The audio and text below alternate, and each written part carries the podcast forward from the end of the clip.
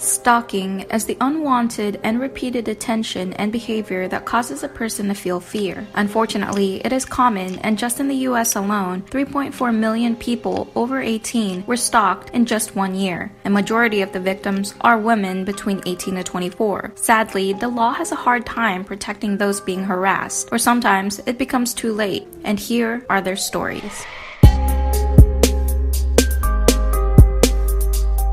Jeremy Patterson stalks Memerez Rackley. Jeremy and Memerez went to the same gym and have frequently seen each other around. Eventually, a romance began that lasted approximately six months. During and after their fling, Jeremy Patterson slowly and increasingly became upset because Memerez decided to keep their relationship a secret to everyone she knew. Things began to spiral out of control when Jeremy began to come around without notice. Memerez noticed. He began following her car when she least expected it and even trails her while she ran her errands or visits. One instance, Jeremy even showed up and waited for Memerez while she was at a local salon. In the midst of all this, he even began to post harassing images on Instagram complaining about their relationship. The frightening part is that reports state that there had been times where he would come by their home and forcefully rattle their front doorknob. Eventually, Memerez had enough. Around 2:30 a.m. in the morning on June 3rd, Memerez Rackley panics as she dials 911 and tells them of the past 8 hours. Earlier that day, to that very moment, Jeremy was harassing, texting, threatening, following her all over town and even to her home.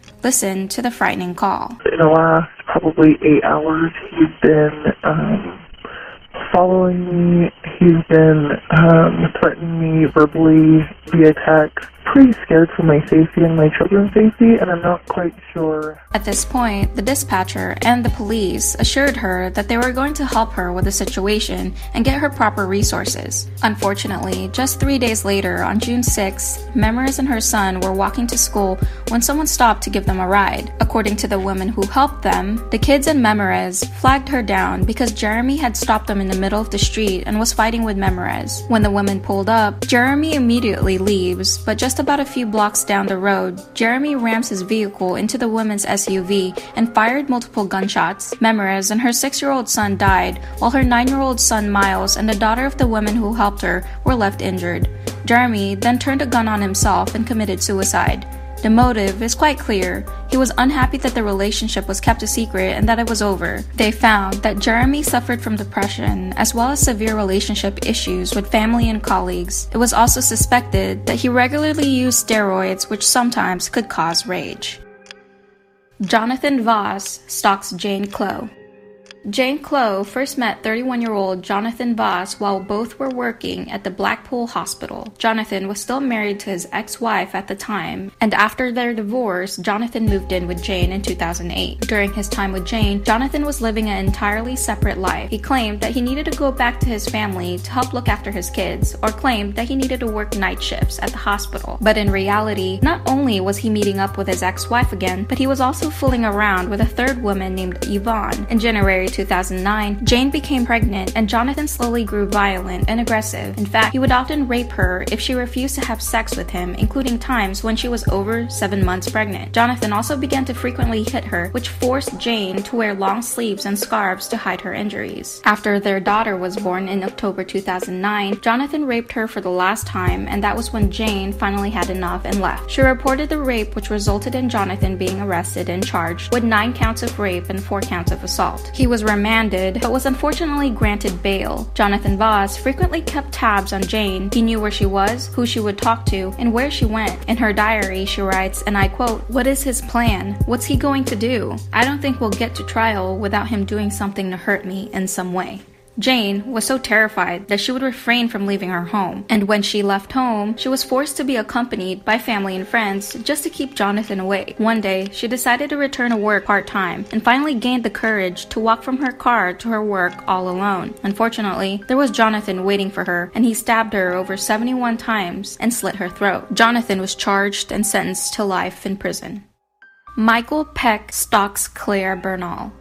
Michael Pech was a 30 year old former Slovakian soldier and security guard who began dating 22 year old beauty consultant Clare Bernal for three weeks, beginning in February 2005, after meeting while working at the same retail store. One day, Michael refused to leave her home one morning, therefore, Clare ended the relationship through a text message. Michael refused to accept the breakup and began to harass her at work and texting her excessively. He began following Clare home from work and then, on March 30, 30th, 2005, he followed Clare at London Bridge and even boarded the same train as her. Clare fired back that day, telling him that she would report him to the authorities, but he responded by, and I quote, If you report me, I will kill you. Clare told her employer about Michael's actions and she filed a police report, but no friends, coworkers, or family was ever interviewed. However, Michael was suspended from his security position. During this time, the stalking progressed to Michael waiting outside of her home on a daily basis. Clare called the police and they would respond, but by that time, Michael would have already left. One time, Michael was successfully arrested, but he would then hold his hands up to Clare while smiling right back at her. He was finally charged with harassment and breaking his bail conditions. After his case was postponed, he was released on bail, and unfortunately, the police never informed Clare of his release. Additionally, no one also bothered to remove his passport from him or even question his whereabouts because on April 25th, he returned to Slovakia, trained trained himself in firearms, obtained a gun certificate, and bought a Luger.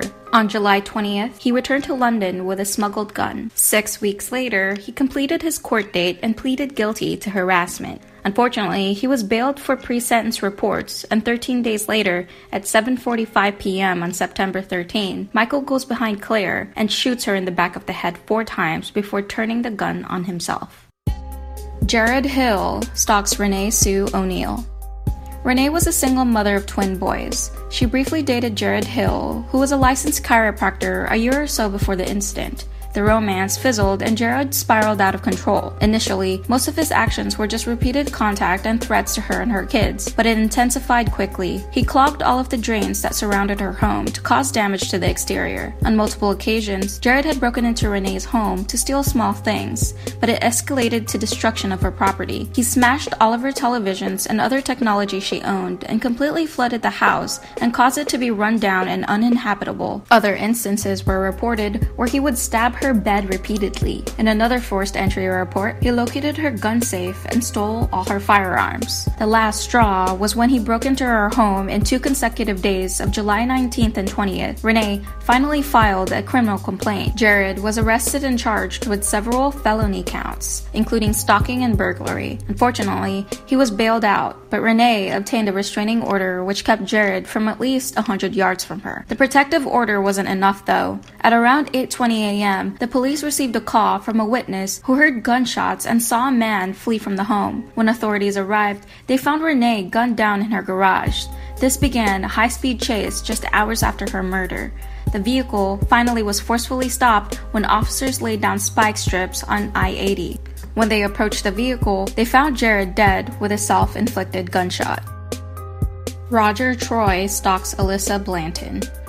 Roger Troy was another one of those men that took to flirting for tips at a local Hooters as actual genuine affection. This is how Roger met 23 year old Alyssa Blanton. Alyssa worked at the Hooters in Merritt Island, Florida until September 2008. During the time she worked in this location, Roger became overly obsessed with her. When it first began, Roger was just a regular customer who frequented the restaurant on a daily basis and always was in her section. According to her protection order, Alyssa mentioned that she gave Roger her email once because he kept harassing her for her phone number, and unfortunately, he took it the wrong way. Roger began to consider Alyssa's kindness as a blooming relationship. He even stayed around until the end of her workdays to try to walk her to her car, but he would do so as he made attempts to touch and hug her. Her boss suddenly noticed the obsessiveness and confronted Roger, letting him know that the touching was not allowed. After this moment, he stopped sitting in her section, and emails started flooding in, harassing both her and her then boyfriend. Alyssa then moved to Orlando, but Roger persisted and moved there as well. He began showing up at all places and events she attended to. Therefore, she reported it. Alyssa eventually got a new job, got married, and moved away from him again to Brevard County, but unfortunately, Roger continuously found all her contact information and letters flooded their household. Roger frequently drove by their home, spied on her, and sent her messages describing how she had looked that particular day. In her protection order, she describes an instance where he arrived at her work and blocked her inside her car by parking his vehicle behind hers. He then rushed to her window, knocking aggressively, trying to pull it open. Two weeks before the hearing, Alyssa applied for a restraining order but was denied. The hearing was scheduled for February 16, but at February 8, 2010, Roger caught up with Alyssa outside her work and opened fire, killing her. Witnesses say he fired approximately a dozen shots and then turned the gun around on himself. Hey everyone, thank you for watching. As usual, like, comment, and subscribe. Remember, when 5,000 subscribers comes around, there'll be 5 giveaways, 5 daily uploads, and a surprise. So stick around and I'll see you next time.